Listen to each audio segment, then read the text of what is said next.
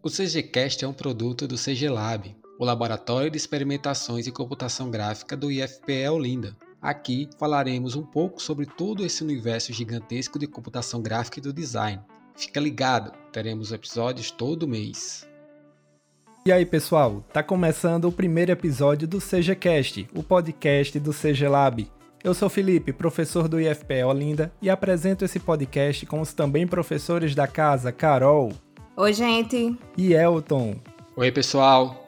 E nesse primeiro episódio super especial, que foi gravado durante o CG Lab Game Festival, falaremos sobre aprender a projetar jogando. Já pensou que massa? Bora pro episódio?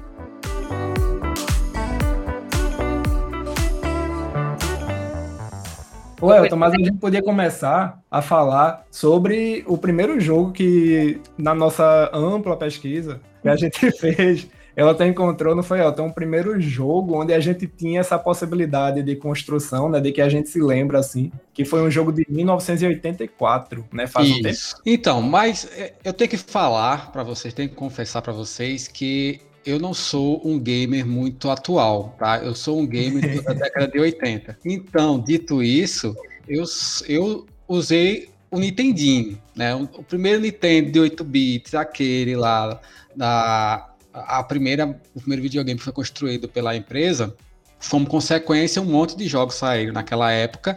Entre um desse, desses jogos saiu um jogo chamado Excite Bike. O Excite Bike era bem legal, era um jogo de motocross com uma, uma visão é, lateral do jogo. Na verdade, era uma, era uma visão, na verdade, nem lateral, era uma visão isométrica Acho que todos vocês que, que de alguma forma pagaram a cadeira de, de desenho geométrico sabem qual é essa visão. Só que tinha um negócio massa você participava das corridas lá, mas tinha um modo onde você tinha que construir o campo, né? Na verdade, o circuito que o você estava é. trabalhando. Aí você colocava, você tinha que ter à disposição, porque geralmente quando a moto ia, pegava velocidade, ela dava um pulo, você tinha, dava algumas manobras, mas dependendo do tipo de, de obstáculo que você colocava, os, uh, o pulo era maior ou menor. Então você era responsável por construir essa, é, esse circuito, colocando os obstáculos, colocando o número de voltas, colocando um monte, criando de fato, claro, era criando a partir de alguns blocos de informações já pré-definidos pelo jogo, não era tão livre assim, mas mesmo assim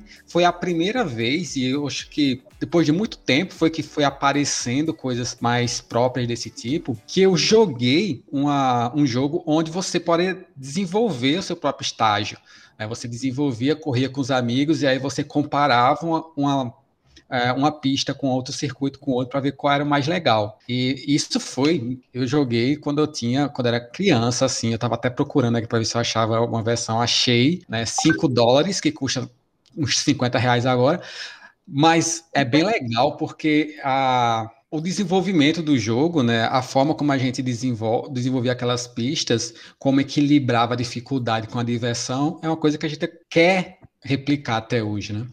Não, e eu achei arretado o fato do disso ter, ter sido tão antigamente, digamos assim, né, em termos de, de jogo. Eu, eu cheguei a ver, né, falando em jogos de corrida, eu cheguei a ver um jogo bem mais recente, né, que eu joguei, que foi Modernation Racers, que era do PS3, ou era do PS4, eu não lembro, acho que era do PS3, que tinha esse esquema de você montar o circuito também. Aí, claro, né, já tinha toda, um, toda uma estrutura bem mais complexa. Você montava realmente do jeito que você queria a pista. Mas eu fiquei impressionado quando tu trouxesse isso, né? Tipo de 1984. Eu não tô lembrado, Carol, acho que vai lembrar melhor que já faz muitos anos que eu não dou game.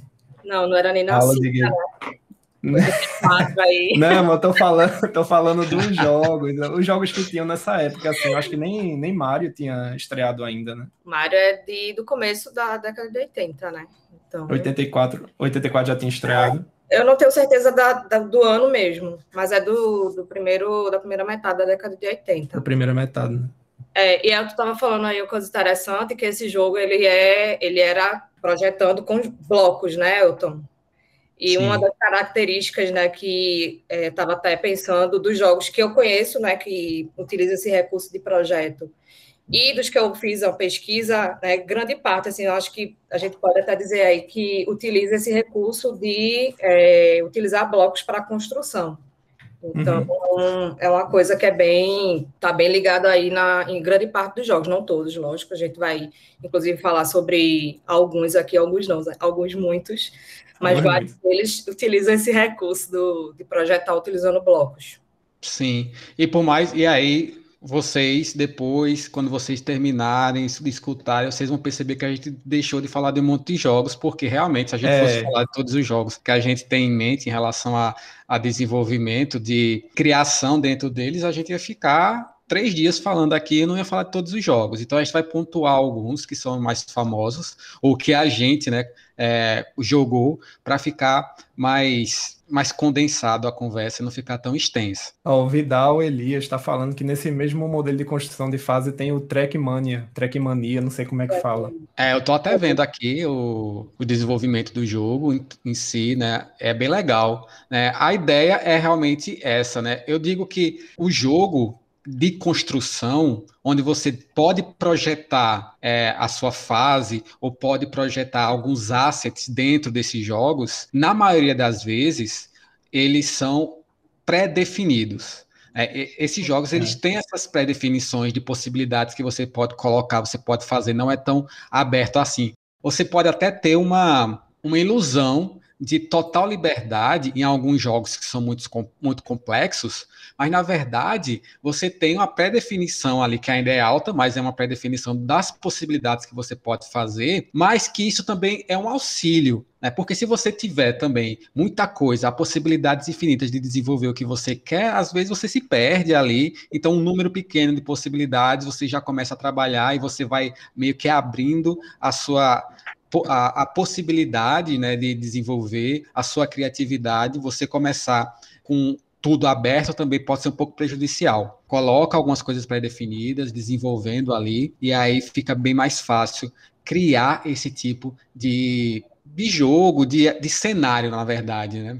Tanto. É, a gente já vai para uma esfera meio de, de projeto, né? A gente já começa a ter essa, essa mentalidade é, projetista, né? A gente fazer o planejamento prévio, tentar entender o que seria legal, o que não seria, com relação à própria física do jogo, né? Ou seria massa eu botar um, um sei lá, um, uma uma barreira aqui, porque pela física do jogo eu só vou ter uma única forma de fazer uma curva de determinado jeito para não bater ali. Então você já começa a ter esse tipo de, de planejamento futuro, né? Na hora que você está pensando aí, projetando o seu circuito, que é um pouco também da, da mente do quando a gente fala de, de método de design, né? Sim, e a gente está falando de jogo, né? Como um, um recurso aí para começar a pensar é, em, em como a gente vai projetar, e aí depende do, do jogo que a gente vai escolher, né? Porque a gente até fez algumas separações aqui, que é jogo de projeto das mais é, diversas esferas, mas é interessante a gente também pegar um ponto em que o jogo, né, ele pode ser utilizado aí como um recurso metodológico mesmo, para que a gente consiga aí tentar, né, é, treinar nossas habilidades de projeto de uma forma mais lúdica. Então a gente pode aí, né, pegar um jogo que vai ser divertido, que vai ser massa, que você vai ter uma diversão, né, inclusive, mas já treinando aí a habilidade de projeto. Então, a gente também pensar o jogo como esse instrumento é bem interessante, né? E não pensar só no lado da diversão. Né? Se a gente, por exemplo, vem para uma. tem um pensamento de cursar algo, né? Em design, por exemplo, que tudo é projeto, né? É, arquitetura e essas é, profissões mais afins, a gente vai estar tá falando, lidando com projeto o tempo inteiro. Então, esses jogos, eles também, né? A gente pode tirar esse proveito deles fazer esse treinamento aí em relação ao projeto, só que se divertindo. A gente meio que fez uma divisão, né, entre esse, esses tipos de jogos que a gente vai falar, que foi os jogos de construção, onde a gente realmente vai desenvolvendo. Os jogos, eles nos dão essas possibilidades de construção, de construir cenário, de construir interações dentro desse, desse contexto a qual o jogo foi construído né, foi desenvolvido, e os jogos de planejamento, que são os jogos onde você tem algumas características, você não tem tanta liberdade assim, mas você planeja ações para serem executadas a partir dos, das ferramentas é, que o jogo te dá. Então a gente fez essa divisão para começar a falar, né? Mas independente dessas duas visões, construção e planejamento, eles estão na cerne do pensamento do design. É, o design não é só colocar e construir algo físico ou algo visual. Isso é um pensamento superficial, entendimento superficial do que é design. O design é planejamento também de processos. E esses planejamentos de processos, eles, eles não estão na, na superfície da coisa, eles não precisam estar na superfície, no que a gente olha, né? mas no modo como se executam as coisas. Então, quando a gente fala sobre é, design, é, game design, quando a gente fala sobre isso, cara, pode até explorar um pouco mais o assunto, a gente não está dizendo apenas em fazer a parte visual, não, deixar o, o jogo bonitinho, não. A gente está pensando em como o jogador, dentro do jogo, vai se vai utilizar as informações e os contextos, assets e os elementos que estão dentro do jogo. Exatamente. E tentando sempre da maior, da melhor forma possível, né? Da forma mais eficiente possível. Tudo isso está interligado também, né? É, a gente tá falando aqui, né, de jogo, jogo, jogo. É, eu tô querendo falar um pouco começar sobre o que seria projeto, ou Felipe, e aí depois a gente fala sobre o jogo em si. Então, né, o projeto, vamos, vamos começar a definir algumas coisas utilizando esses termos acadêmicos para definir o que é projeto, o que é design em si, porque quando a gente fala quando a gente começa a falar sobre design, a gente está falando sobre o desenvolvimento de alguma coisa para resolver algum problema. Designers são resolvedores de problemas, né? Solucionadores de problemas. Exato. É, e aí. Nossa vida é problema mesmo. Tudo começa com um problema, né? É. Tudo. A gente já. A Nossa gente função já... é resolver esses problemas. Talvez a gente não resolva os nossos, mas a gente resolve do cliente, pelo menos. Né? Ou tenta, na maioria das vezes, resolver, né? É.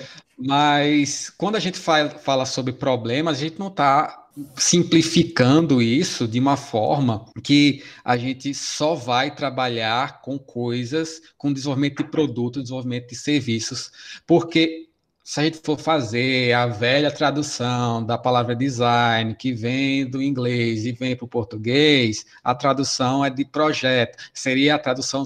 Hoje já meio que brasileirou, tem design de tudo, é. inclusive cake design, design de sobrancelha, tem design de muita coisa. E spoiler, tá certo, porque tudo isso vem a partir de um planejamento, de um projeto. Exato. E aí esse projeto, ele pode ser um projeto construído de qualquer forma, tá? É claro, quem faz o curso de design tem as metodologias que você pode seguir para fazer com que esse projeto realmente tenha maior chance de dar certo no futuro. Né? Quem não segue esse, essas metodologias de desenvolvimento de projeto, às vezes esse projeto ele pode dar uma derrapada ali, sair do eixo e sair com resultado ruim. Por isso que é tão importante a gente já definir que quando a gente fala sobre design, a gente está falando sobre projeto, a gente está falando sobre construir uma forma de resolver um problema de forma eficiente, às vezes eficaz, tem que ser eficaz, eficiente já é outra história.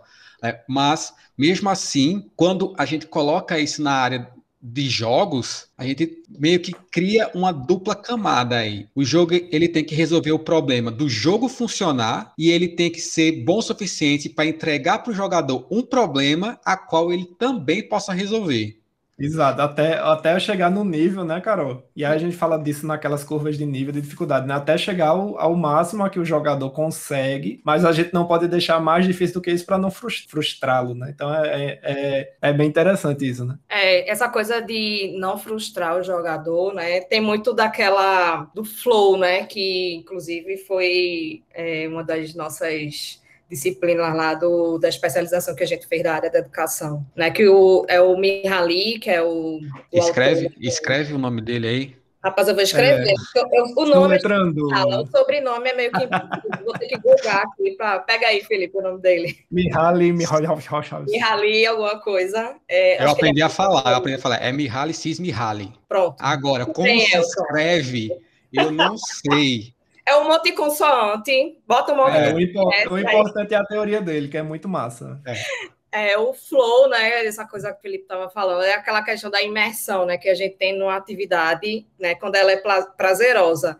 Né? Lógico, eu estou aqui falando bem resumidamente o, o, essa, esse pensamento do Mihaly, né? Que ele colocou colocou o nome de flow, em português a gente chama de teoria do fluxo, é justamente isso, né? A gente sentir, se sentir tão imerso né, numa atividade que ela é tão prazerosa, né? E quando a gente está projetando um jogo, a gente tem que levar isso em consideração, né? Que o jogo, ele, lógico, ele vai ter o nível de dificuldade dele, né, pensando naquele público né, que você está projetando. Porém, né, se a dificuldade também é muito alta, o jogador ele vai ficar apático, ele não, ele vai se sentir frustrado, como o Felipe estava falando, e é, ele pode abandonar o jogo. Então, o ideal, né, que a gente projete sempre pensando que esse fluxo de, de alegria, digamos assim, de diversão, ele seja constante, né, o máximo possível, lógico, não vai ser é, ao longo de todo o jogo, mas que esse fluxo, né, de, de diversão, ele se mantenha o mais constante possível, né, para que não seja uma atividade muito frustrante, mas que também não seja uma atividade é muito fácil também, porque se for muito fácil para quem está jogando, né, aquele jogo, também se torna uma coisa que não tem, não é tão interessante. Então, tem que equilibrar essas duas coisas para que não gere uma frustração ali para o jogador. Quando é, você consegue ganhar é arretado, né? Quando é, essa história, é. né? Você chega no seu limiar de conhecimento do quanto você sabe daquele jogo, da, da, você tem as manhas e tal. E aí quando você consegue ultrapassar esse limiar, né? Você ganha XP, né? Você ganha experiência, consegue ter nova, novos conhecimentos daquilo e você se sente bem pra caramba, né? Exatamente. E aí esse é o flow, né? Que o, o Mihaly, como é o sobrenome? Cis Mihaly. o Mihaly, ele, que ele apresenta, né, pra gente. Então, aí a gente tá falando mais da questão mais acadêmica da coisa e pegando o gancho, né, é, a gente estava falando aqui sobre o que é projeto, o que é projeto, né? Elton falou bastante. É, a gente tinha combinado também trazer uma definição do que é jogo, né? Mas alguém que tenha uma importância para falar sobre isso e não a gente, né? Sobre o que a gente acha que é jogo. Uhum. E aí eu trouxe a, a definição do Ruizinga, né? O Ruizinga tem um livro é, chamado Homo Ludens, eu utilizo muito ele na disciplina de game design. Né? Os meninos ficam até falando, ah, ele, Ruizinga, essa semana mesmo na aula, aí o Ruizinga de novo, é ele de novo, é quem manda Quem manda ser bom, né? Aí, é, o livro é o Homo É feito Nilson em, interação e usabilidade. De novo, de novo, Ruizinga de novo, é. E de novo aqui hoje, né? É, o Ruizinga, ele tem esse livro, né, o Homo Ludens, e ele Homo Ludens. Aí ele é bem interessante porque ele vai trazendo é, uma análise né, do ser humano e do desenvolvimento mesmo, de como é, socioculturalmente né, o ser humano ele foi crescendo, né, foi se desenvolvendo e fazendo essa relação com brincar e com o jogo. É um, um livro assim, é um pouquinho teórico, é meio. A leitura é um pouquinho pesada, mas é bem interessante. É, o Huizinga, ele traz né, que o jogo é uma atividade ou uma ocupação voluntária, exercida dentro de certos determinados limites de tempo e espaço, segundo li regras livremente consentidas, mas absolutamente obrigatórios, dotado de um fim em si mesmo, acompanhado de um sentimento de tensão e alegria e de uma consciência de ser diferente da vida cotidiana. Aí vai se encaixando nessa, nessas, nesses pontos que a gente tem tra vem tratando aqui, nessa né? questão de é, ser diferente da, da vida cotidiana e de gerar uma uhum. tensão uhum. e uma alegria, né? Tem muito a ver com o flow, né? Que o flow também, inclusive, você se desconecta do que está acontecendo ao seu redor, né? Você fica imerso. Isso, é... e é, isso é outra coisa boa que, que, que chama tanto, que apela tanto no jogo, né? De você sair da realidade, né? Exatamente. A realidade do jogo é massa, Sim, né? Tem uma coisa que a gente está precisando hoje em dia é sair da realidade, não é mesmo? Ou então. Vamos jogar, né, para isso. Mas é massa, assim, eu gosto dessa definição dele, porque inclusive traz a questão das regras, né? Porque para ser jogo tem que ter regras, senão é só uma brincadeira, né? Não, a gente não vai. É... A maioria dos, dos né, pesquisadores, eles trazem, quando eles trazem uma definição de jogo, sempre tá a regra ali embutida nesse, nesse momento. E aí é isso, assim, eu acho que a gente é, já podia começar vendo, né, os jogos que a gente separou para ir conversando. Então, são muitos, né? Eu queria, eu queria trazer as, as, definições do teórico que tu trabalhou agora, que ele falou sobre regras, ele falou sobre ser diferente é, do mundo real, e quando o jogo ele simula a vida real e não tem regras nenhuma, como era o caso do Second Life. Second Life, ele foi apresentado como, claro, um ambiente tridimensional de onde você estava você poderia utilizar para viver lá dentro, mas eu lembro que ele era muito percebido como um jogo. Então, o Second Life ele era um jogo ou não? Ele era só um simulador de vida? Como é que a gente poderia definir e categorizar o Second Life? E engraçado nessa... que você fala em simulador de vida, a gente tem The Sims, né? Que é um simulador de vida, mas tem regras, tem... Exatamente. É, o Second Life, eu diria que na época eu lembro que se dizia muito que era um jogo. Era exatamente Sim. isso.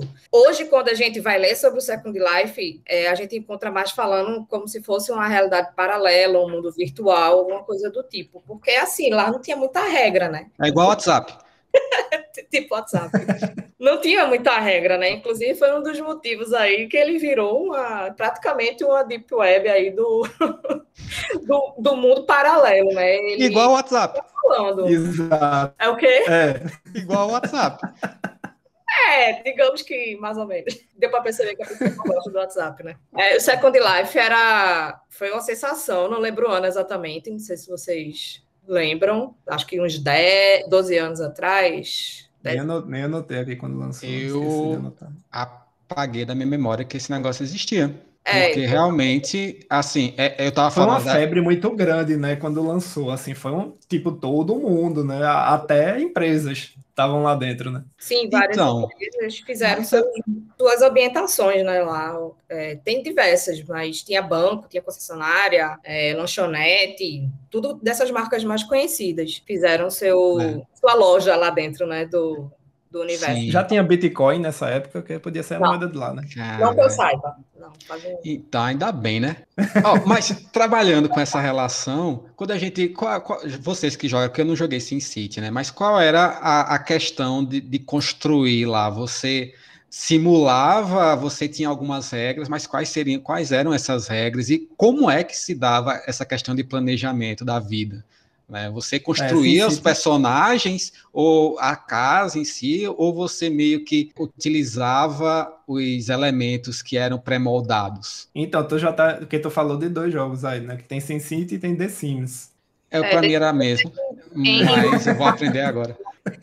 É, os The Sims é que tem os personagens, né? Que a gente vai contornando ali, vai moldando. Praticamente é a gente dentro do jogo. É, é SimCity, ele foi o primeiro, né? Na verdade, ele foi lançado, o primeiro SimCity. Tinha até alguém que falou aqui, acho que quem foi foi Thiago, que teve a primeira versão do SimCity no 2 ainda. E eu não lembro se esse SimCity 2000, Thiago, se tu souber dessa informação, me avisa. É, porque o SimCity 2000 é o primeiro que eu me lembro, ele é de 93. E eu lembro, assim, de, de ter visto ele na casa de um amigo meu e eu achei surpreendente, arretado, né? Aquele negócio ali era uma cidade, pô. Né? E você construía, você construía as avenidas, as ruas, você botava onde era zona residencial, comercial, industrial, você botava usina de energia, estação de tratamento de água, sabe, escola, hospital, e, e você tinha que gerenciar isso tudo, né, enquanto o, o prefeito da cidade. E aí apareceu, sim, o The Sims apareceu só depois, em 2000, que foi justamente um, digamos, um spin-off de SimCity, né? Foi também da Maxis, que foi a desenvolvedora desses jogos. E no The Sims você cuidava daquela família que morava em SimCity, né? Morava na cidade. Então você é como se você desse um zoom, fazia um recorte ali dentro de uma família determinada, né? E aí você não simulava a cidade inteira, você simulava aquela família. Agora aí... tudo faz sentido para mim. É. Carol é bem mais viciada em The Sims do que eu. Eu sou mais viciado em SimCity. Gosto de simular vidas. Tira, Carol é daquela. Carol tem jogador que tira você, que bota a galera dentro da piscina e depois é, dá o Tira delete na escadinha, tá ligado? Quem nunca, é. né? Quem nunca matou seu personagem dentro da piscina? Quem nunca usou Modelord para ganhar dinheiro com. Com certeza. dinheiro de forma ilícita. É, Capláucios. Mas, então, a gente falando de Sin City, né? É, eu tô tá voando de The Sims. Os nomes, os nomes do. a, do a única pessoa que nunca jogou The Sims na vida. Sério. É. Todo mundo eu, no momento foi viciado em The Sims. Eu The acho Sims. que eu, eu, eu vi o The Sims na minha frente uma vez. E aí, quando eu vi que era para simular a vida, a minha vida já estava com problema suficiente, aí adotar mais uma já não era para mim. The Sims é um jogo aí que vem transcendendo né, os tempos é, uhum. é verdade. Isso é verdade. É, não sei exatamente quantos anos o jogo tem, mas faz hoje faz muito sucesso tanto quanto fazia lá lá atrás, assim. Então ele vem pegando aí várias gerações. Tem 20 anos já, foi de 2021 anos. 20 anos, nossa, é, é uma vida, né, de jogo. Então... E, e 200 milhões de expansões, né? Que é. DLCs é boy, assim, eles lançam e todo mês. Para outras plataformas também, né? No começo a gente começou só com jogo para PC, expandiu para o mobile, para console, enfim. Da onde você tiver agora, você consegue jogar. E, e o massa... Não, fala, cara. Pode falar. Não, eu ia falar que o massa do The Sims é justamente essa parte da construção, né? E aí a gente tem todo um tem um monte de ferramentas arquitetônicas lá, né? Que para você constrói a sua casa, né? A, a, a ideia do jogo é você simular a vida dos habitantes, mas, por exemplo, eu gostava muito mais da parte de construir do que da, da parte de simular, né? Depois ficava chato o jogo para mim quando eu terminava a casa. É uma coisa meio que muita gente pega nesse ponto aí de gostar mais do processo de construção, de planejar a casa, né, de deixar tudo né, organizado com a sua cara e aí, quando você começa a jogar, meio, ai, cansei, né? O meu negócio aqui realmente é, talvez seja. Eu era muito assim. Eu continuo sendo assim. Eu tenho várias e várias cidades em Skylines, porque eu fico. É, é a diferença do jogador construtor e o jogador síndico. Né, eu já tô pegando aqui, é, eu tinha, eu, eu foi quando foi ontem, eu tava ouvindo ontem o, o, o, Nerdcast empreendedor mais novo dessa semana, do cara que é o ex-dono do WhatsApp, que ele ele, ele comprou o Orlando City lá nos Estados Unidos, é um time de futebol, vendeu agora, tipo, sei quantos milhões aí que ele ganhou, que ele não, ele não disse, que ele estava falando desses termos, né? Que ele é um empreendedor construtor, não um empreendedor síndico. Ele gosta de construir o negócio e quando o negócio está no auge, ele vende para ele fazer um outro projeto. Né? E aí eu, eu parei para pensar nisso. Eu sou muito assim também na hora do jogo lá. Eu gosto muito de projetar e fazer e construir. Né? Eu sou viciado, para quem não sabe, eu sou muito viciado em Cities Skylines. Né? É um concorrente do SimCity. Inclusive foi quem derrubou o SimCity. Depois que, ele, depois que eles lançaram, né, foi a Paradox. A Paradox e a... Qual é o nome da outra, meu Eu esqueci o nome da outra da, da desenvolvedora agora. Era uma desenvolvedora indie, eles começaram, sei lá, com cinco funcionários, agora eles estão crescendo cada vez mais por conta desse sucesso. E, e assim, é, eles derrubaram, mataram SimCity, assim. Hoje em dia quase ninguém mais fala de SimCity, porque eles fizeram um jogo muito mais elaborado. E era uma produtora pequenininha, viu? Não era uma Maxis da vida, um EA da vida. É, digamos que o Felipe é um pouquinho só viciado nesse jogo. Ele tem uma família que ele, uma família não, uma cidade que ele cultiva há quanto tempo, Felipe? É uma megalópole. dentro do Não, eu tenho, eu tenho algumas. Eu fico, né, eu fico parando, eu enjoo e aí começo outra.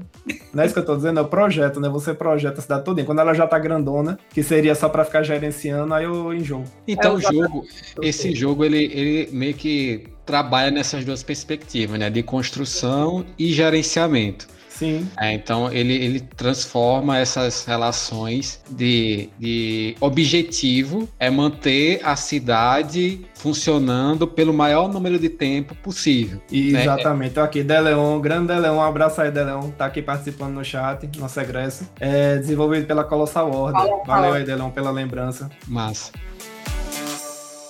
E aí, é, quando a gente, a gente sair um pouco dessa, desse trabalho de, de desenvolvimento, esses jogos de desenvolvimento que são super conhecidos, que tem os gráficos super trabalhados, é, você, se você alguma vez já viu algum trailer, ou já jogou, você sabe que os gráficos eles são bem detalhados no que você pode fazer no The Sims. Claro que foi evoluindo de acordo com o uhum. tempo, né? O primeiro jogo era quadrado, depois ficando mais é, redondo e tal. É, só que surgiu um jogo há algum tempo atrás que o visual era realmente quadrado, mas você tinha muita liberdade de construção e por ser tão simples, foi adotado pela maioria das, dos jogadores, maioria dos jogadores, não, maioria dos jogadores abaixo dos 12 anos, e aí essas pessoas foram crescendo e trabalhando em relação a isso, que foi o Minecraft, né? O Minecraft surgiu em 2011 oh, e ele surgiu com a o Minecraft tem uma premissa muito é, muito simples você pega o jogo do Lego, joga para o meio digital e manda um se vira para o. É.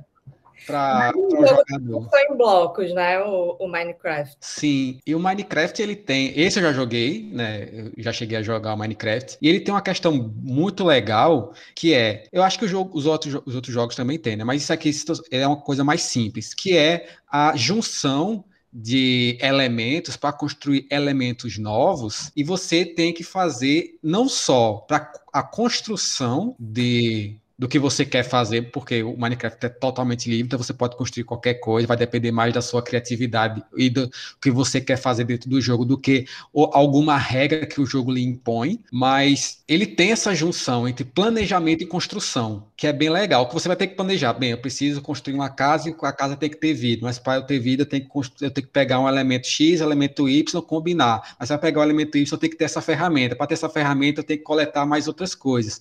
E essa questão de planejamento planejamento, né, que é muito própria para o jogo, jogos em geral, né, é bem legal porque o Minecraft ele faz isso de uma forma muito lúdica, apesar de que a maioria dos jogos são lúdicos, mas é muito lúdico. Porém, o visual do jogo ele facilita demais a entrada de novos jogadores, porque isso. ele é tão simples visualmente que quem olha pensa, não deve ser tão difícil assim jogar isso. Né? Então acho que é, que é que é essa junção e eu, por isso que o Minecraft ele teve tanta, tanto sucesso. Eu, eu atribuo a esse fato, né, dessa liberdade, dessa dinamicidade, né, fluidez. Né, a gente sempre a gente falando sobre o fluxo, né, do, da, anteriormente. Então ele tem essa questão do fluxo e é, ela tem essa, é, essa esse visual que é acolhedor para as pessoas que estão entrando né, nesses jogos.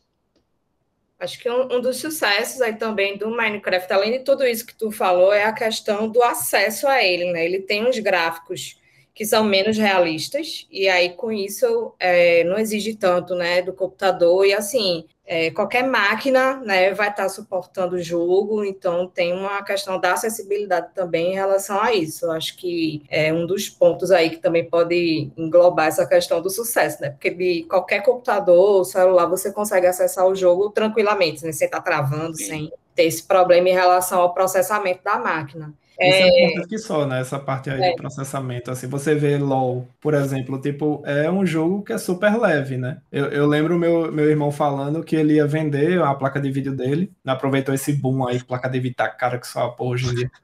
Igual aí... criptomoeda, né? Tá valendo mais que criptomoeda. É, velho. Porra, eu até fiquei pensando, né? Mas não, eu vi que não valia a pena deixar minério, não. Você gastar mais energia do que você vai ganhar.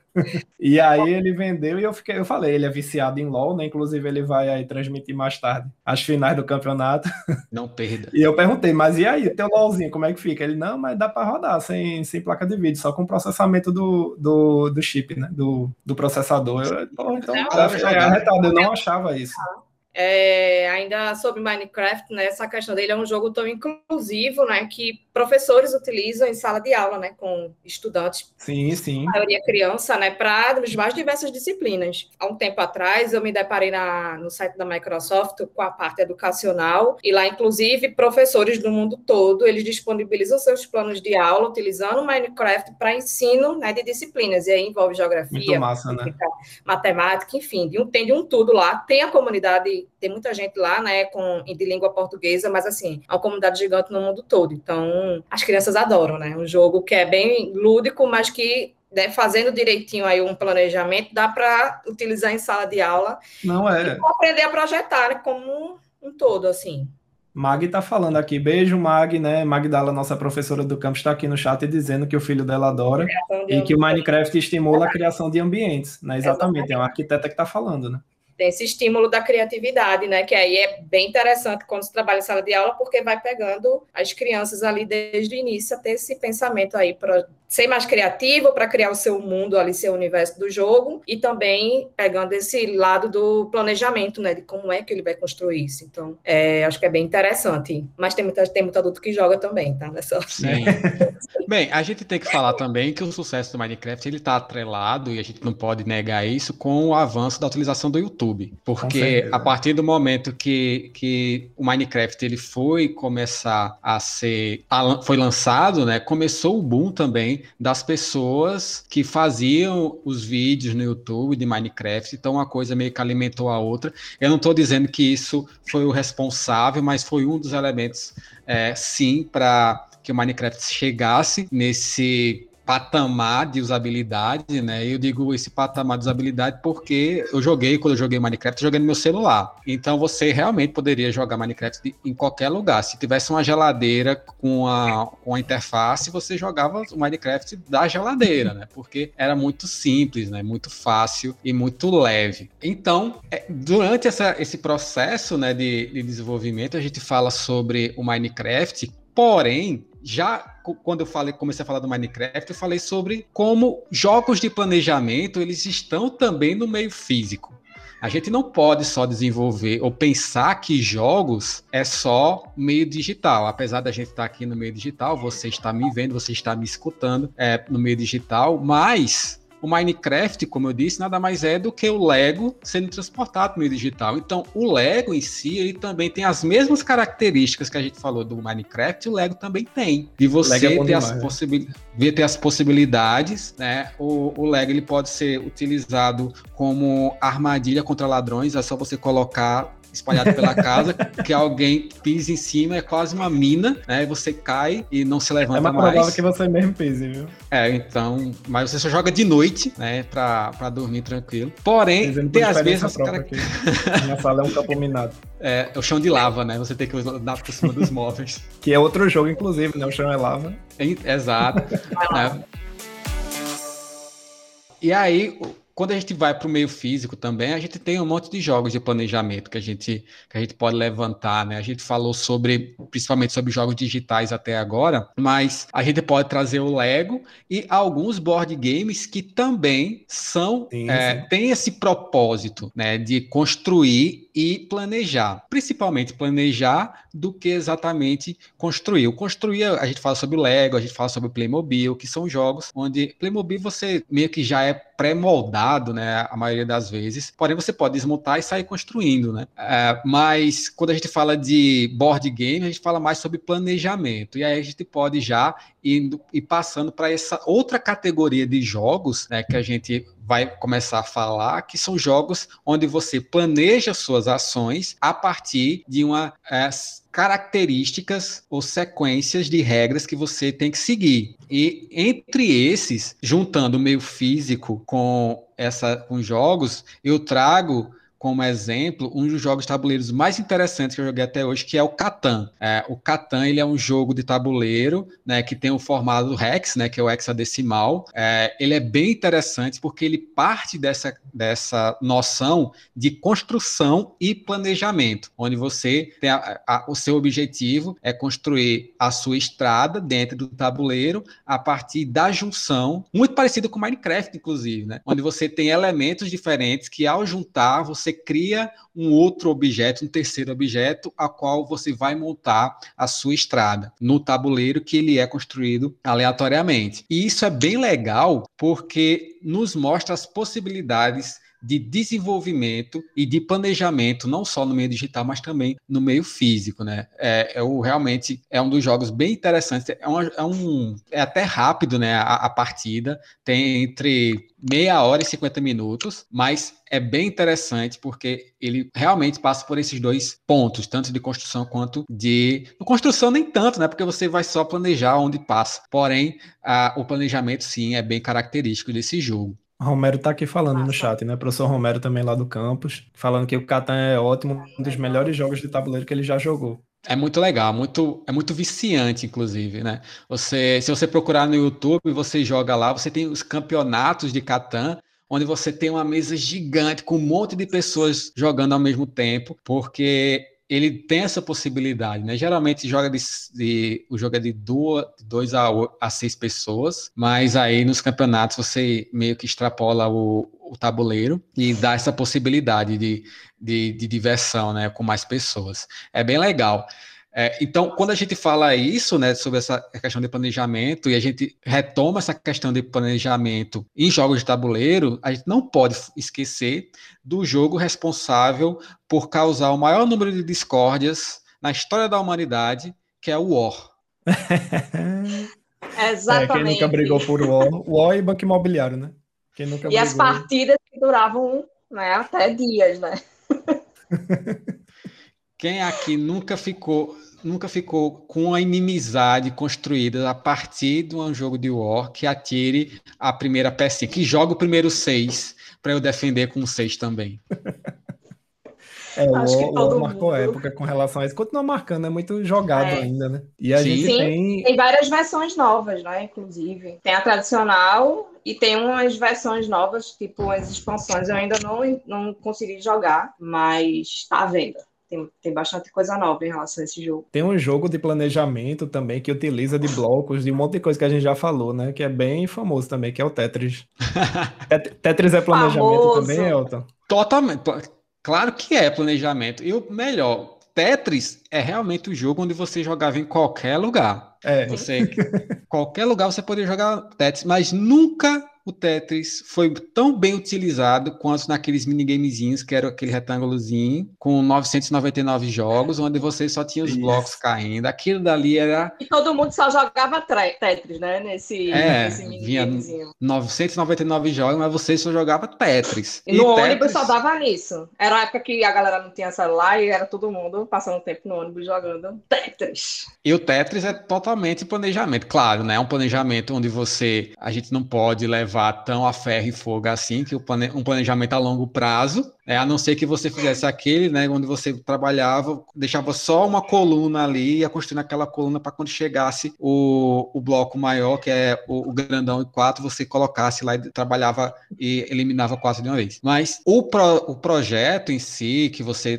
trabalha no Tetris, ele está mais nesse planejamento a curto prazo, que é bem diferente do que a gente trabalha ou que está sendo trabalhado nos jogos hoje em dia, né, de, de, planejamento a longo prazo, principalmente nesses jogos que a gente falou anteriormente, é uma questão realmente de planejamento a longo prazo. O Tetris ele traz o planejamento, mas ele traz a questão do planejamento muito imediato. É bem imediato, é. exato. É. Exatamente. E dependendo do nível que você está, né, que vai descendo cada vez mais né? rápido. Sim. E é uma tem... das coisas interessantes, né? Do jogo também essa questão do feedback. Quanto mais rápido ele for, mais imediato, é mais interessante para quem está jogando. E o Tetris é um bom exemplo aumenta muito o nível de dificuldade, aumenta muito. Não, então, tem um comentário de Tiago, Tiago Moraes, é, dentro dessa temática de construção de card games, e ele falou do Magic, é, que tá, entraria de, dentro dessa categoria pela larga possibilidade de construção de decks. É, se a gente for entrar na área de card games, a gente vai... É, é coisa para falar, principalmente em relação ao planejamento. Um outro, tem que marcar um outro fazer.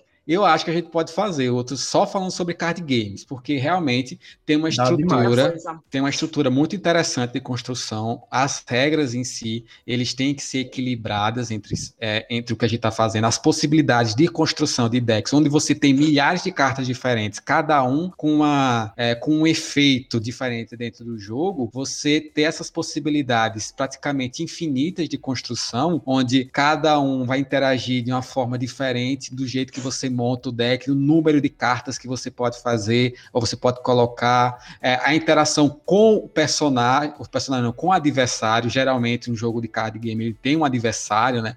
Então ele é, você tem essa interação também, é muito importante. Eu sou um jogador de card game veterado, né? Então eu acho que a gente pode até se aprofundar melhor num, num CGCast muito bem específico. Só lembrando que card game não é só Magic, mas o card game principal jogada pelo Brasil é o baralho é a canastra, Sim. é o buraco, né? Então a gente. Buraquinho bom mais. Então, isso, quando a gente for falar, eu vou, eu vou marcar, vou marcar esse CGCast, vou falar sobre card game, vou passar três horas falando só sobre mecânica de, de card game pra, pra gente. Misericórdia. Tem card game de tudo. Tem card game de tudo. Tudo que você imaginar tem card game. É, todas as propriedades intelectuais do universo tem um card game com suas regras diferentes, com seus é, com, com número de cards diferentes. É, além disso, tem alguns jogos que é, você utiliza cartas, mas não necessariamente é, o jogo está ali trabalhado nas cartas, com as regras na carta, ele está com as regras sendo estipuladas pelo um tabuleiro também. Então acho que é bem interessante a gente falar sobre, sobre essas possibilidades. Tiago, a gente não está falando agora, mas se liga que a gente vai falar mais para frente sobre card games com certeza.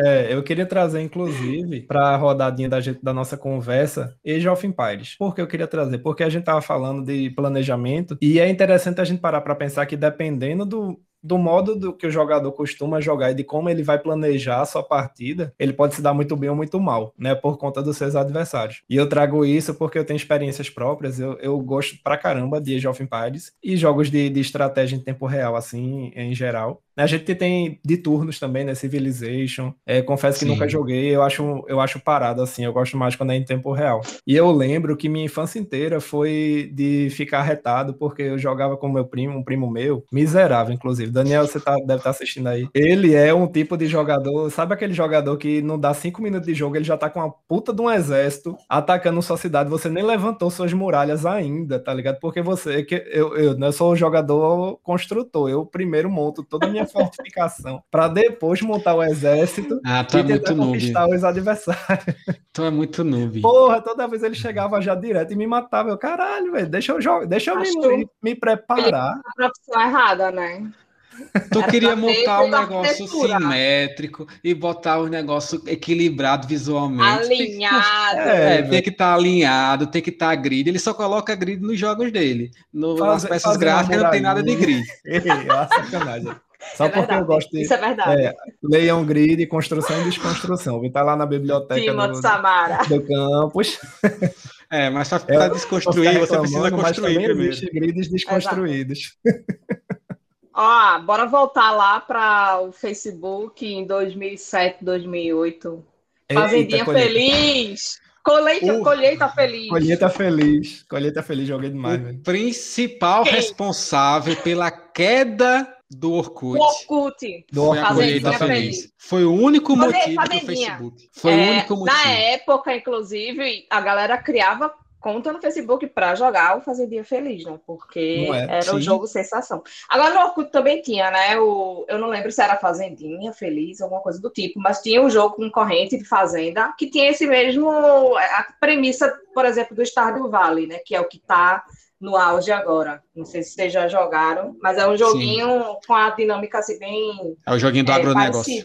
É, só é, um, é um RPGzinho. Os gráficos não são, né? Não são super Sim. gráficos, é um jogo bem é, com gráficos simples.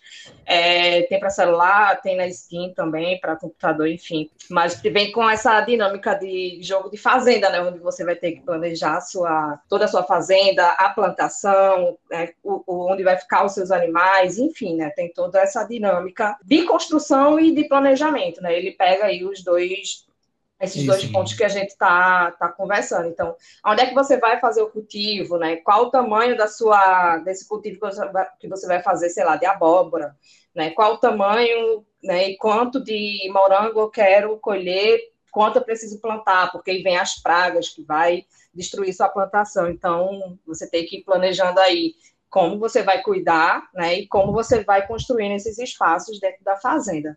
Assim, é, acho que é um tipo de jogo que, desde que teve esse, esse boom, né, lá em 2007, 2008 no, no Facebook, é, até hoje está em alta, assim. Não... Sim.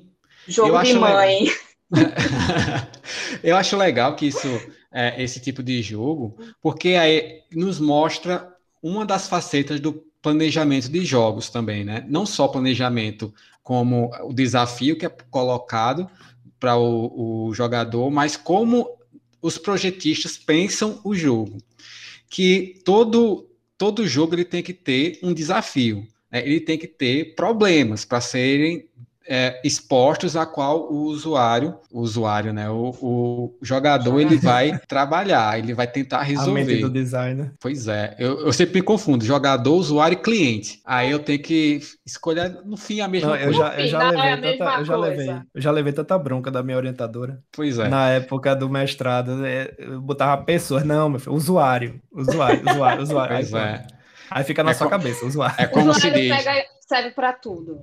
Pois é, e é como se diz, né? No, no começo de, do, do, curso de design eu aprendi que só o designer e o traficante trabalha com usuários, o resto trabalha com clientes. E aí, voltando, o, o tema do, do, dos problemas que são enfrentados pela colheita feliz, elas são baseadas em problemas reais, né? Que a gente enfrenta, que a gente tem que desenvolver, a gente tem que evoluir o, a fazenda em si, é, organizando o processo para gerar dinheiro né, ou gerar algum tipo de, é, de pontuação para, a partir da utilização desses pontos, sair comprando ou adquirindo novas possibilidades. É, essa era é a, é a mecânica da coisa. Mas sempre tem os jogos que tem alguma coisa aleatória acontecendo, sempre são mais interessantes. Por exemplo, isso, ah, aparece uma praga, e aí a gente tem que lidar com isso aí. Esse tipo de relação de planejamento, isso é o planejamento. O, o, quem está fazendo o planejamento do jogo, né, o game design, ele pensa nesses processos de interação junto com o usuário, junto com o jogo, para que ele cause essa dinamicidade e fazer com que, ao o jogador se deparar com esse problema, ele tenha que, que resolver. E aí, como acho que o que Felipe falou sobre a possibilidade dele de, de só construir e não gerenciar a coisa, parte muito desse princípio, onde quando você está construindo, a, o seu objetivo é fazer a coisa acontecer, indo para lá e para cá, mas quando você está gerenciando, a, dependendo da aleatoriedade, né, você, se não for tão drástico assim, às vezes nem, nem vale a pena continuar, né? Porque não tem é, muita mudança. Tipo, Exato. Não, não que eu não gerencie, até porque você já gerencia desde o início do jogo, né? Você vai construindo barra gerenciando sempre. É, eu, eu, digo que eu perco tesão pelaquela cidade quando eu não tenho mais. Ela já tá muito grande, muito complexa, e assim, eu vou deixar meu tempo de jogo só para gerenciar. Não tem mais tempo, é tanta Sim. coisa para ter que gerenciar que eu não tenho mais tempo de ficar ampliando, construindo, projetando uma reforma no bairro, sei lá, alguma coisa assim, uma nova via, uma, uma nova linha de metrô, esse tipo de situação, né? E aí, é, e aí você vai perdendo a vontade, pelo menos no meu caso. Eu tava Ô, lembrando. Oi, Carol. Fala aí. Não, fala aí, depois não, É que eu tava lembrando quando tu falou da Fazendinha Feliz, da Colheita Feliz, sei lá o nome, né? De, de do planejamento Colheita. que você tem que fazer com relação à produção. Eu tava lembrando de uma situação do SimCity 2013. É, eu, assim, o pior SimCity que foi criado, porque eles, eles primeiro, né, teve vários é, problemas com a comunidade de jogadores, que primeiro eles forçaram a pessoa a ter que jogar online, e na época não era tão fácil assim você estar online o tempo inteiro. Né? Hoje não é? Imagina naquela época. Justamente. E, tipo, é, eles primeiro forçaram, tanto que é, reclamaram tanto que eles tiraram essa obrigação.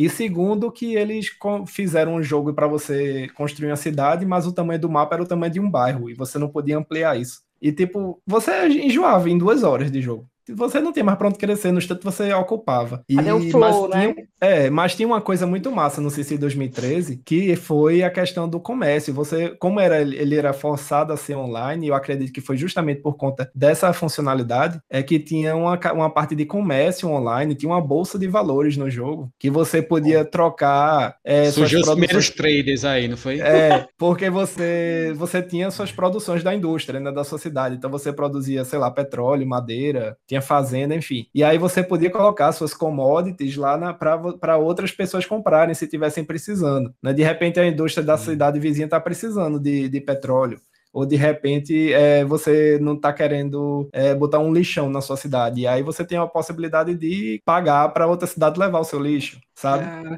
realmente, veja só, aqui no, no roteiro que a gente colocou, tinha aqui o SimCity 2013 como exemplo negativo, e realmente é exemplo negativo, é. porque aí você tem é, atentado ambiental, você tem os traders surgindo dentro do jogo, Deixou uma herança meio perigosa aí, né? Inclusive.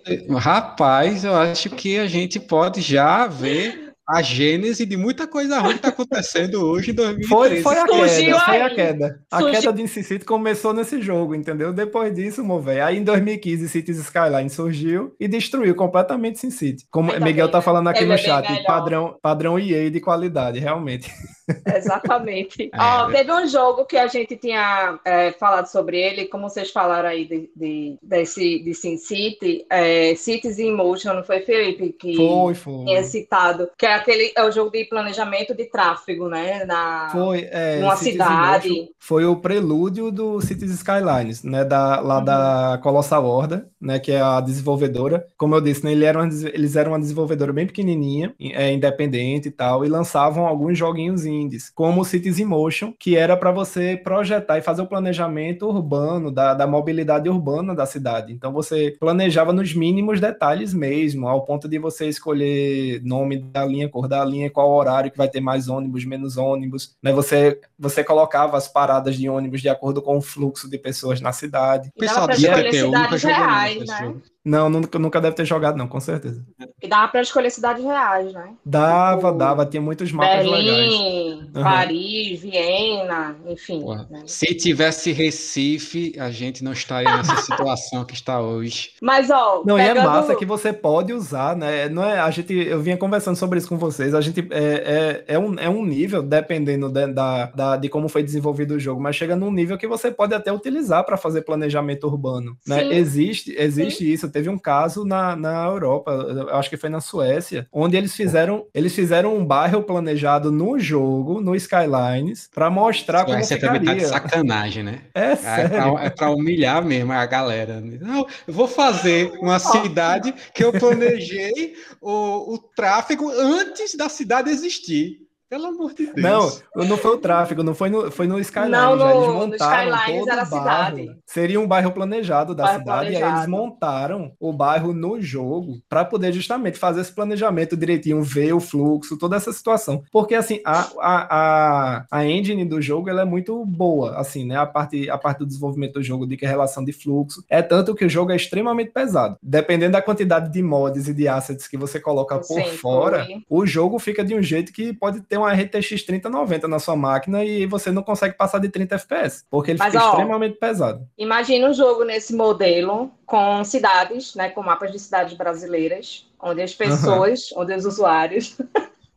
onde os jogadores pudessem fazer o planejamento, brincar com o planejamento da sua própria cidade, né? Podia sair aí sugestões interessantíssimas, porque, por exemplo, Exatamente. É, no jogo ele dá a possibilidade de fazer, inclusive, fazer o planejamento de trajetos de barco, né? Então, uhum. pensa Recife, né? Que há muito tempo vem se falando sobre Recife ter, né, um Sim. transporte, né, pelos rios que cortam ali a cidade. Quão interessante seria se as pessoas pudessem, né, cada um, né, ter a sua ideia e dentro do jogo, né, de uma forma divertida e menos séria, digamos assim, né, um jogo de, de diversão, onde ele pudesse contribuir com suas propostas para a cidade. Então, sei lá, se uma prefeitura Ô, lança um jogo nesse sentido. Oi. E assim, é, para o pulo do gato é justamente que na verdade pode, daria para você fazer isso, dependendo Sim. da sua boa vontade, porque a gente tem aí era o tema, né? O tema que para a gente faltava a gente falar. É, você tem a capacidade de modificação, né? De,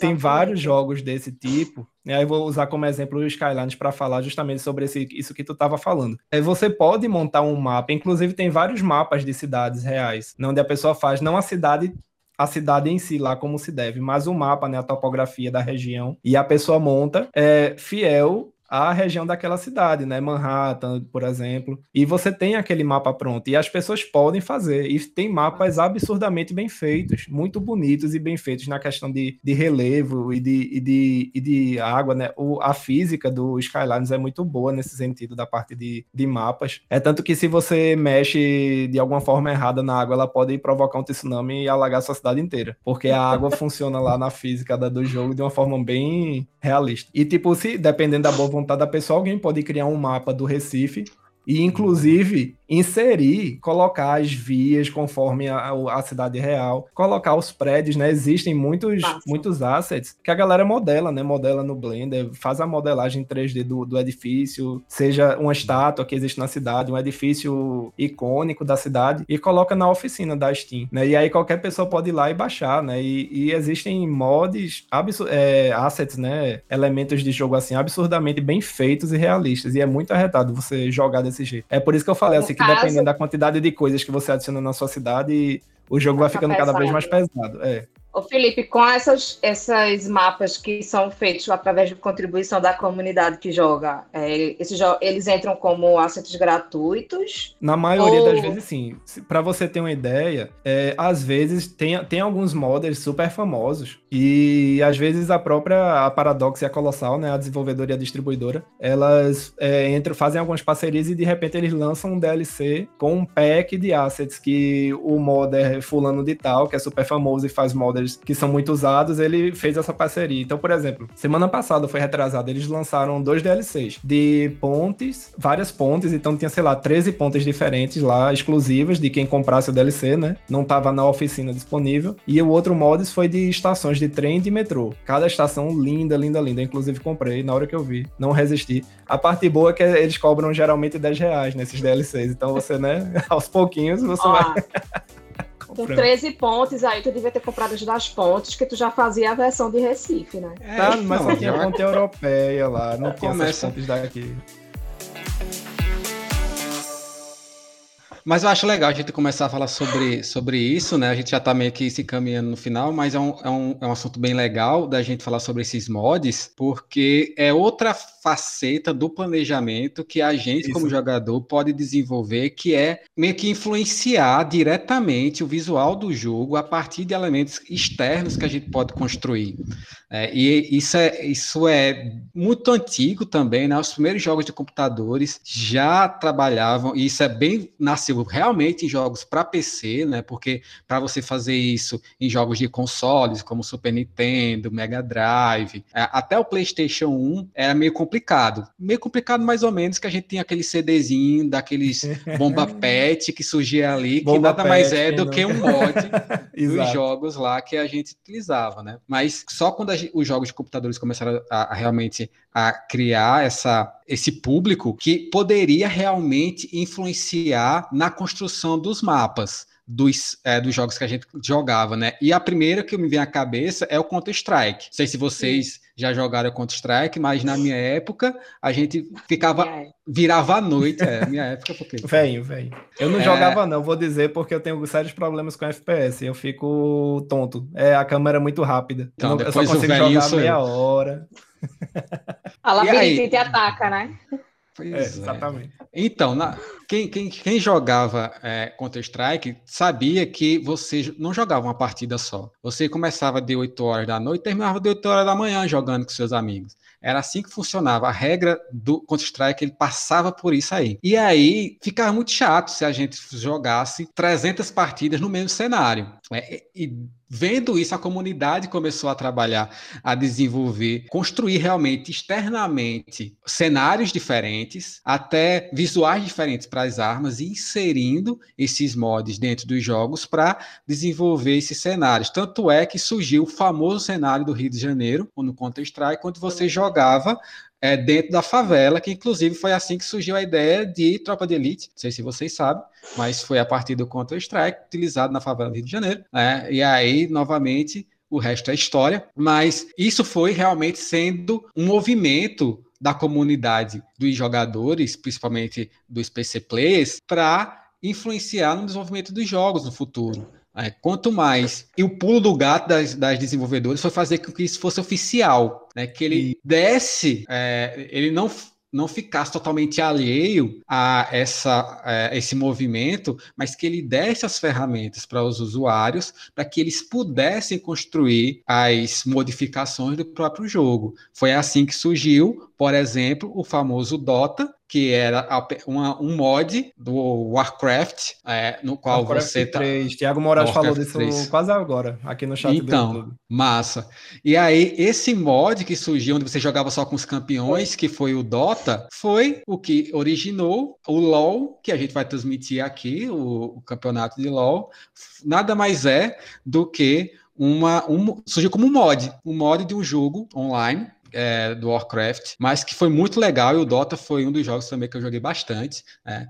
Eu, eu, sou um Dota player, não um LoL player, por isso que eu não vou participar do campeonato e humilhar todos vocês. Mas só por isso. Só por isso. Então é, é bem legal porque a gente já novamente, né, coloca outra outro nível de influência de planejamento dentro dos jogos que a gente pode desenvolver como jogador e como desenvolvedor. E aí e também não, é, não, não passa só no visual, né? Lembrar também que existem modificações que mexem no, na programação, no código do jogo também. Que são as assim, são os mods que eu, eu, eu pessoalmente acho mais fantásticos, assim, com relação a Skylines. E tem muitos. Eu não consigo jogar sem mod, sem mod no meu jogo. Eu não consigo jogar no modo vanilla, que é o modo, o modo básico, não o modo padrão do, do Esses jogo. Esses termos assim... são muito legais. modo vanilla. Eles usam, vou fazer o quê? É, é, o termo que você usa, né? Não, é oficial deles. Eles dizem os, os mapas vanilla. Não, porque tu falou modo usa, não. Você usa porque você joga. Uso, é, eu uso também. E eles apoiam, como tu falou, né? As oficinas de, da comunidade do Steam, de vários jogos, já você vê lá, tem milhares e milhares de mods e assets que a galera bota, disponibiliza lá de forma gratuita, sabe? É, é uma galera que para para realmente mexer no código do, do jogo, tá ligado? Alterar. É claro, o jogo, o, o, a galera estimula, né? A Paradox e a Colossal estimulam isso, colocam Sim. lá que eles não se responsabilizam se, por exemplo, seu jogo crachar por conta de algum mod mal feito. Mas assim, eles permitem, né? E, e assim, oficializou a, o cheat, né? Você, você pode craquear o jogo oficialmente, assim. Você coloca Sim. lá sua versão, a galera usa. É muito massa isso. Bom, a gente. Entrega para o usuário o poder, né? O, o, o para o cliente. Exato. É. Para poder, né? Para o, o jogador. Sim. Para a galera eu... que está ali jogando sempre contribuindo, né? Com o é. jogo. E eu falo isso muito é, quando, quando eu estou em aula, né, falando até sobre questões de empreendedorismo, quando você é, faz com que a pessoa que consome aquele produto se sinta parte da construção daquele produto, ele se envolve mais. Exato. Ele vai Exato. passar, ele vai voltar sempre, porque aquilo dali não é só mais um produto construído pela desenvolvedora X. É também um produto parte, né? construído por mim. Exato. Então ele vai, ele vai interagir com a comunidade, ele vai trocar ideias. E é um, é um passo interessante também para você treinar suas habilidades como projetista, suas habilidades como modelador, como ilustrador, é, e tudo isso, programador também, né? E tudo isso a partir dessas caixas de ferramenta que as desenvolvedoras nos dão. Claro que se você for o true desenvolvedor lá, você não precisa dessas caixas de ferramenta, você faz tudo na tela preta do DOS. É, mas como pessoas do mundo real,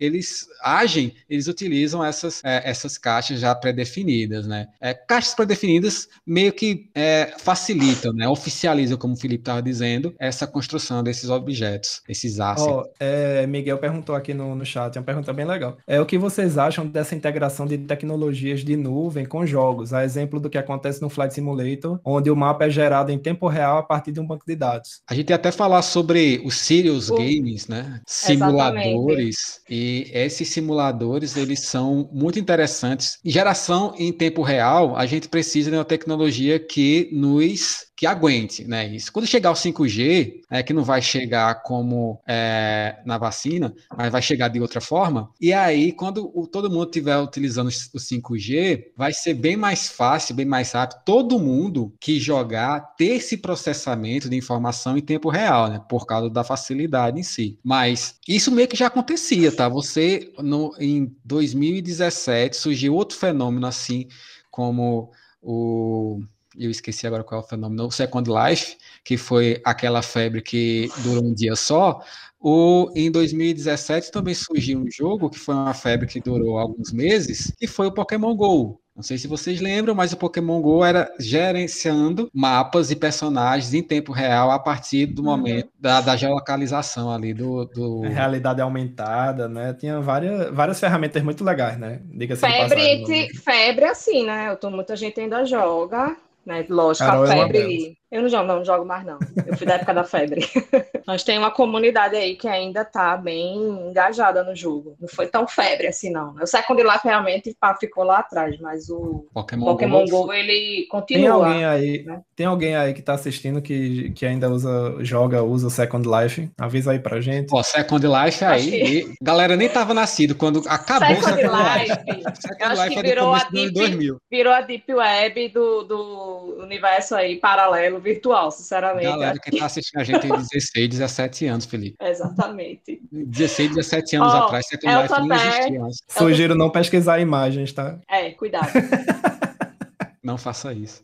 É, tu tinha falado aí do. É o, o Miguel aqui, né? Que citou o Flight Simulator, jogo de. Eles estão mais naquela categoria de jogos de simulação, né? É, a gente estava conversando também sobre os jogos, como jogos sérios, né? Eles têm esse papel aí de não de construção, mas de planejar né, alguns, algumas rotinas, processos, enfim, né, para que a pessoa ela tenha ali uma, um treinamento, né? Porque os jogos sérios ele vem mais daquela parte daquele princípio que ele não precisa ser divertido, né? Que o objetivo principal, digamos assim, não seria esse. Né? A intenção do jogo seria mais ali fornecer uma experiência diferenciada, né? Que é, possa ser trazer ali desenvolvimento de habilidades é, e de treinamento mesmo para um, sei lá, uma tarefa que vai ser cumprida dentro da minha indústria, eu preciso treinar o meu pessoal, mas se eu for treinar todo mundo na real, vai sair um, vai ser muito caro. Então, existem jogos que estão aí para suprir essa necessidade, né? E aí a gente tem jogos da área da educação, para a indústria, da saúde, né?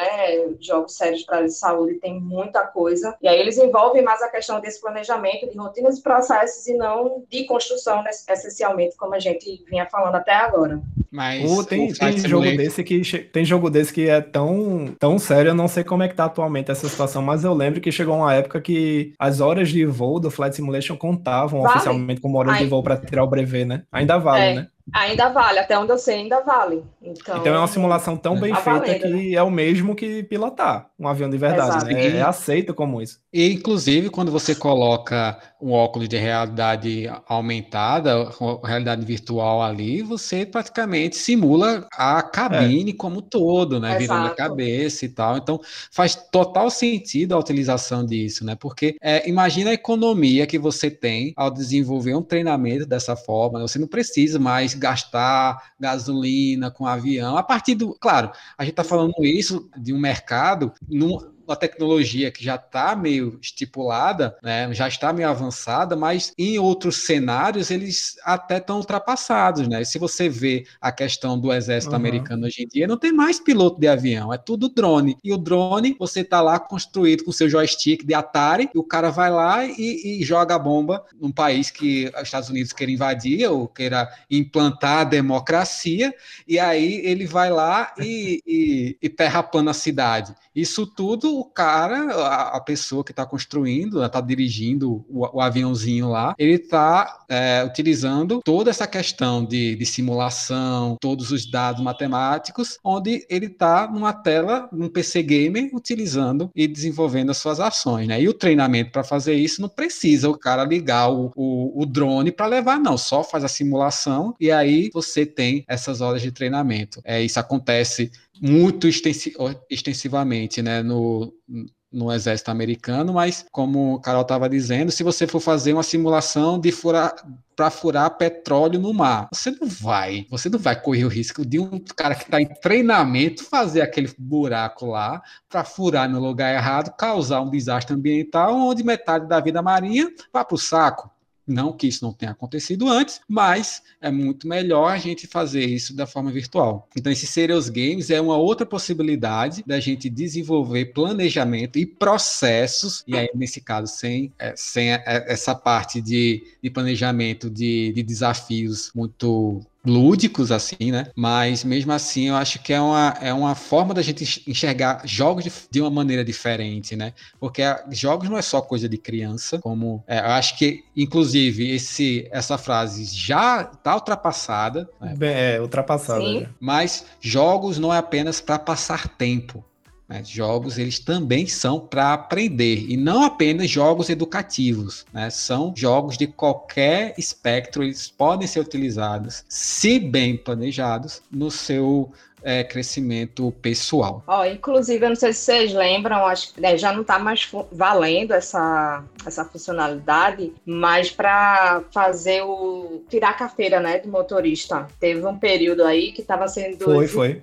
fazer a simulação, né, lá dentro da própria autoescola, eles tinham lá o, o jogo com o carro, com a simulação, e tinha as horas que você tinha que treinar ali antes de ir para a rua com o carro. Parece que isso não está mais valendo, não sei porquê. É, não sei por que implementou e não sei também porque tirou, né? Porque para mim é bem interessante, assim, porque dá uma, é, um treinamento antes de você pegar o carro ali para a rua na Vera, né? Então, Sim. esses jogos, né, nessas categor nessa categoria do, do Serious Games, eles vêm muito nesse processo de, de educação mesmo e de treinamento né, das pessoas. Não que ele não possa ser divertido, mas o principal é, apelo né, da, dessa categoria de jogos é o processo educacional mesmo, é a educação Sim. de quem vai estar utilizando aquele jogo ali, seja lá para que fim for. Né, nessas categorias de educação, Sim. saúde, indústria, enfim, tem muita coisa que dá para a gente utilizar. Ó, oh, é, Vidal Elias comentou aqui que Elton tinha cabelo na época do Second Life. Verdade. Verdade. Isso aí, sem comentários. Vamos Instagram, ficando por aqui. Arroba CGLab. É cglab.if. O, o nosso, nosso nick no Instagram. Siga lá. Se busquei, busquei lá das Antrola. As... Nick agora entregou a idade. É, não, é só eu, é só eu que, que sou velho aqui. O cara não Sigam pode jogar contra Strike que tem um ataque Diretamente do Mirk, diretamente do Mirk. Mirk, velho. É. Este podcast foi editado pelo CG Lab, o Laboratório de Experimentações em Computação Gráfica do IFPE.